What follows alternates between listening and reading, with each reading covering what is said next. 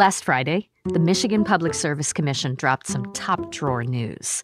The commission approved a permit for part of the Canadian company Enbridge Energy's plan to rebuild its petroleum pipeline, which is known as Line 5 under the Straits of Mackinac. The company intends to enclose the pipeline in a tunnel. It's not the final step of approval for what Enbridge has in mind, but it is an important step. Today on the podcast, we're going to talk about the impact of this decision and how people concerned about the environmental impacts are responding to the news. This is Stateside. I'm April Baer. For years, opponents of Line 5 have been advocating to shut the pipeline down. This underwater line crosses four miles, and an oil spill under the Straits of Mackinac would be devastating. Many also cite climate change as a reason to move away from fossil fuels. Instead, Michigan and Enbridge struck a deal in 2018 to replace the pipe and construct a tunnel. At the time, Enbridge was estimating that this would be a $500 million project that would conclude in 2024. Things have not been so simple since then. That's Kelly House, environment reporter with Bridge, Michigan, and our guest today the delay for the company has largely been that they've been waiting on uh, a series of permits, both state and federal, that they need to start construction. So Friday's decision is a big hurdle cleared for them. It gives them one key permit. They're still waiting a couple of federal permits that are not expected to come through for another couple of years until at least early 2026 and of course the feds could deny the permit so construction is you know not going to break ground tomorrow but enbridge has taken a big step forward here I want to talk some more about the rest of the process, but before we do, there I'm sure there are plenty of people listening who don't pay necessarily terribly close attention to this kind of infrastructure operation. Can you remind us exactly what kind of petroleum products move through line 5 and which direction they're going? So the pipeline is coming from Wisconsin through Michigan to Canada with some product offloaded on the way in Michigan, but most of it ends up in Canada. It's uh, natural gas liquids and light crude. Uh, so it's petroleum products, essentially, traveling 645 miles. The mile that is really the source of the controversy in Michigan is this four mile stretch of the pipeline that crosses the Straits of Mackinac, essentially in the open water. Um, and that stretch has been hit by ships' anchors a couple of times. It's been dented. And people are fearful that if something goes wrong, you know, this 70 year old pipeline could rupture in the straits and cause a calamity. Enbridge would counter that they have really ramped up their oversight of this section. It's under 24 hour surveillance, and that there isn't much of a risk at this point. Can you uh, bring us up to speed on when and how this decision was announced? Yes. So the Michigan Public Service Commission has been deliberating on this for more than three years. And that, that's a three person body that regulates all sorts of utilities in Michigan. And essentially, they were deciding whether, not whether the tunnel can be built, but whether Enbridge can move the existing pipeline into the proposed tunnel if it's built. And they went back and forth. There was a, just a lot of deliberation about how thorough the commission should even be in its review. Should it consider climate impacts from Line 5? Should it only be considering whether or not the tunnel can be safe? Uh, that took years in and of itself. And ultimately, on Friday, commissioners said that they reviewed multiple other options and concluded that building the tunnel was the safest option for the straits that every other option they considered uh, would would not be viable and that their goal at the end of the day is to get the existing risk under control that risk being the pipes that are currently in the open water right the risk of a spill now just as things right. stand at this point in 2023 uh, Kelly, you know that this was a two to zero vote. Uh, there was one commissioner who abstained. Uh, I wanted to ask about that, but also just the on the face of it, two people deciding this. I guess this is the way that uh, the Public Service Commission has always made decisions, and it's not as if they don't have a staff or a process. but just on the face of it, it doesn't feel so much like a group decision. Can you tell us a little more about who abstained and why? Yeah, so that was Commissioner Alessandra Carreon, who joined the PSC very recently. So she said, I don't feel qualified to make a decision because most of this deliberating has been going on well before her tenure. Uh, so that was her reason. The other two commissioners, Dan Scripps and Katherine Peretick, have been along for the ride for most, if not all, of uh, the deliberations. And yeah, it is a small, you know, it's a couple of people who are making this decision at the end of the day. They were acting on advice of Public Service Commission staff who recommended approving the pipeline. But oftentimes, the Public Service Commission will, these sorts of cases will be before an administrative law judge. In this case, uh, the commission itself decided that it would review the docket and make a decision, which is somewhat unusual in a case like this. Yeah. The Bay Mills Indian community has been pretty deeply involved in resisting the new project. Uh, you had a chance to talk to tribal reps about what they thought of this. Can you share a little bit about what was said? Yeah, essentially, they said they are extremely disappointed, and their tribal attorney told me it's not over. She stopped short of saying that a legal challenge is going to be mounted, but said the tribe is consulting with its attorneys to decide how to respond. Um, every federally recognized tribe in Michigan has passed some sort of a resolution opposing the pipeline. And tribes say that for them, it's a matter of treaty rights in addition to the environmental concerns that are shared by you know environmental groups across the state various tribes in michigan have treaty protected rights to fish in the great lakes and the tribes argue the tunnel, you know, the, the pipeline itself violates their treaty rights. They were not consulted when it was constructed, which a, a process today would look much different. And that their treaty rights can't be protected if there is a threat of a catastrophe that could, you know, wipe out fish populations in the Great Lakes. Um, they also raise safety concerns about the tunnel itself um, and say that they are not confident that it can be built without potentially, you know, causing other harm to the straits. And there are some cultural resources in play too. Some tribal representatives say they've discovered ancient artifacts on the uh, the floor of the straits that they worry sort of vibrations caused by tunnel construction could harm. And they also say that issue hasn't been resolved. We need to take a break. When we come back, environmental threats and what a potential appeal to Enbridge's plan could look like.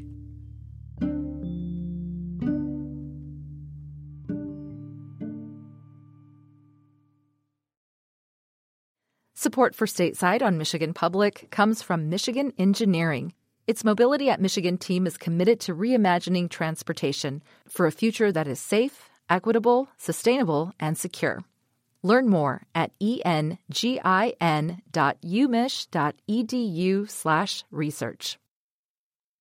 Support for Michigan Public's Stateside podcast comes from Lake Trust Credit Union, working to empower financial well-being for Michigan consumers, businesses, and communities. Committed to financial solutions and advice to support people and families. More information at laketrust.org.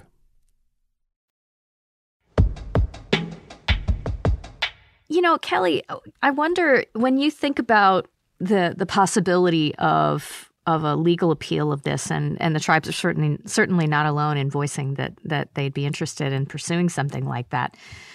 What are some of the grounds that opponents to Line Five have talked about in prior court cases? I mean, there's there have been arguments over the current operation of Line 5. But do we have much much precedent for the Line 5 discussion, I guess, when we when we think about the replacement project?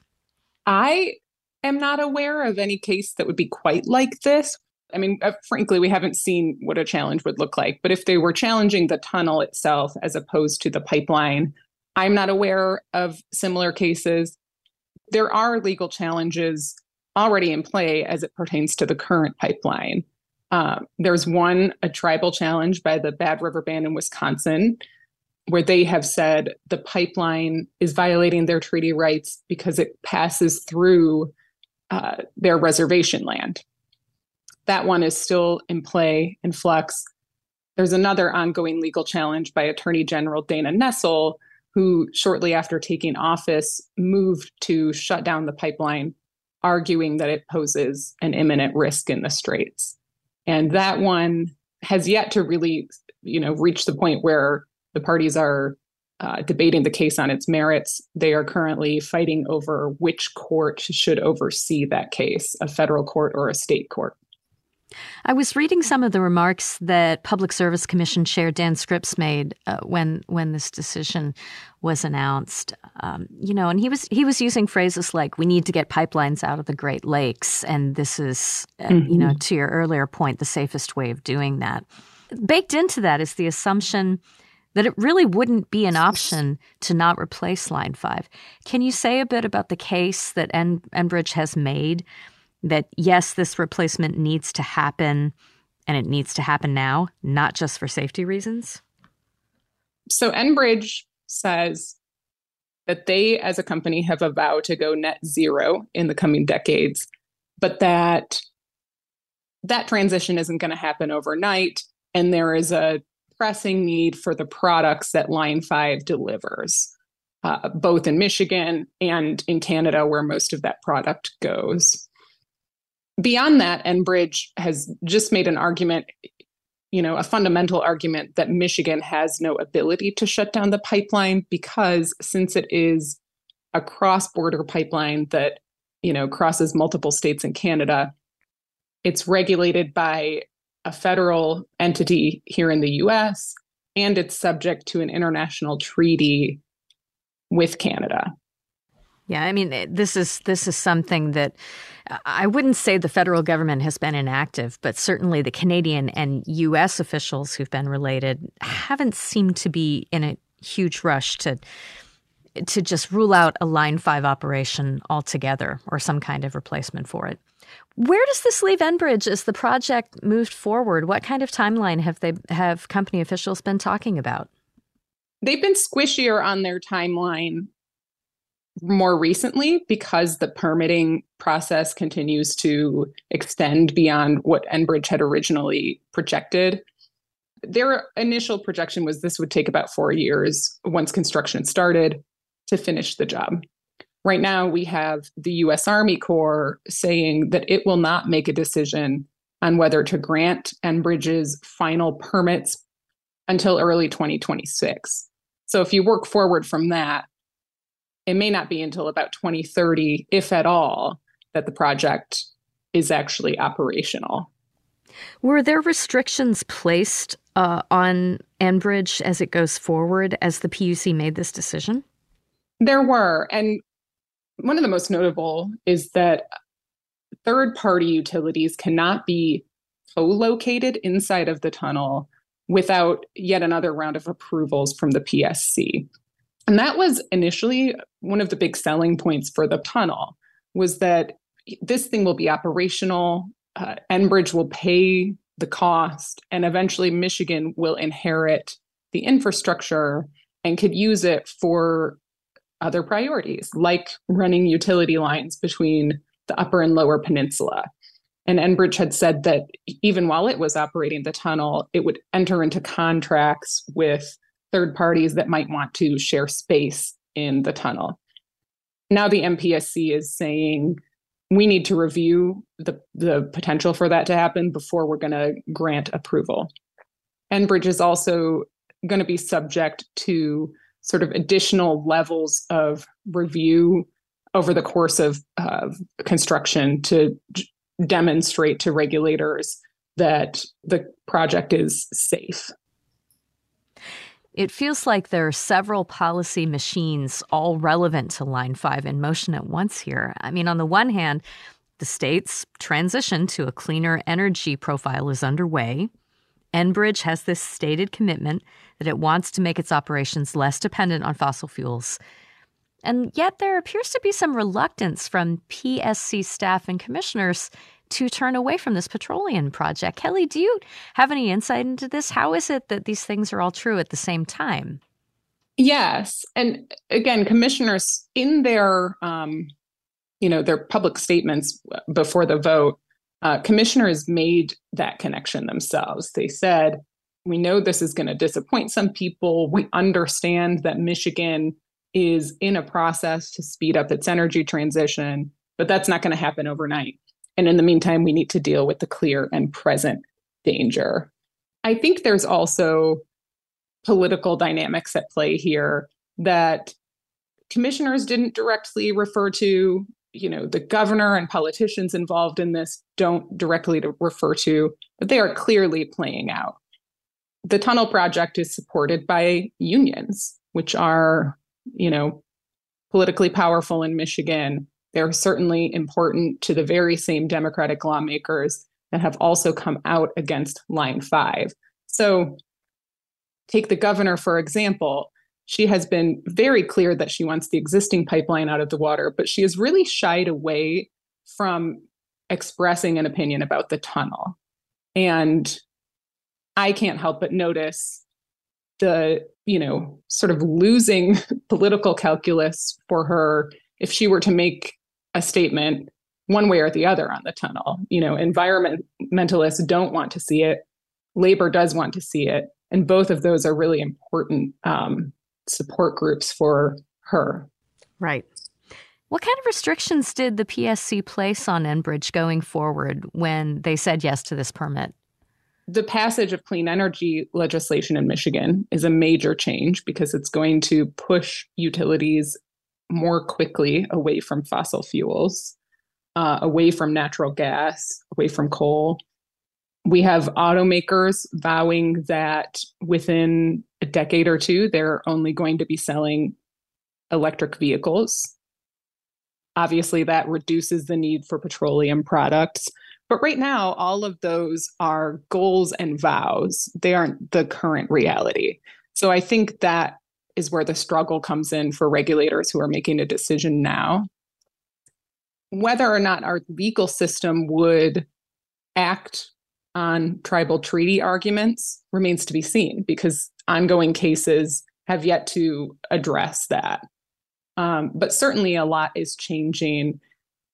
And I think the public reality around climate change is, is changing too. We are seeing impacts of the crisis in more tangible ways every day. And for some people, that stresses the need to stop, you know, transporting oil via pipeline altogether but there are still plenty of people who say, look, we need this product and we're going to need it for a while more now.